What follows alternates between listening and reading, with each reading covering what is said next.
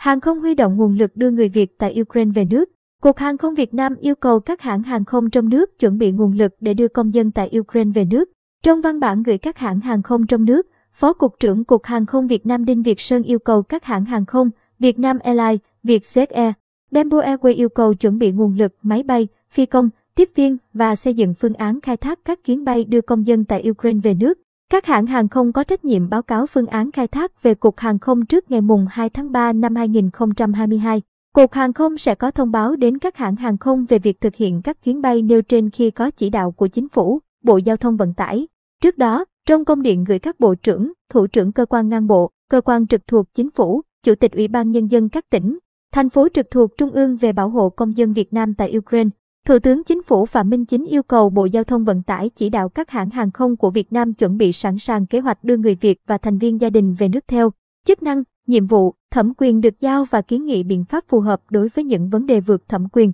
Vũ Điệp,